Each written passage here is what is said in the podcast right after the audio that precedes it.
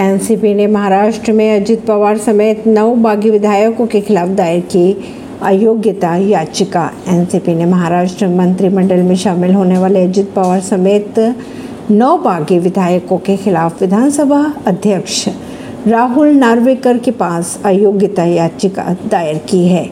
NCP नेता जयंत पटेल ने कहा, विधायकों ने जिस क्षण शपथ ली थी, उसी क्षण से वह अयोग्य हो चुके थे। अजित ने रविवार को उप मुख्यमंत्री पद की शपथ ली है। राजस्थान के बीजेपी नेता ने शेयर किया, भारत का गलत नक्शा कांग्रेस ने की, निंदा।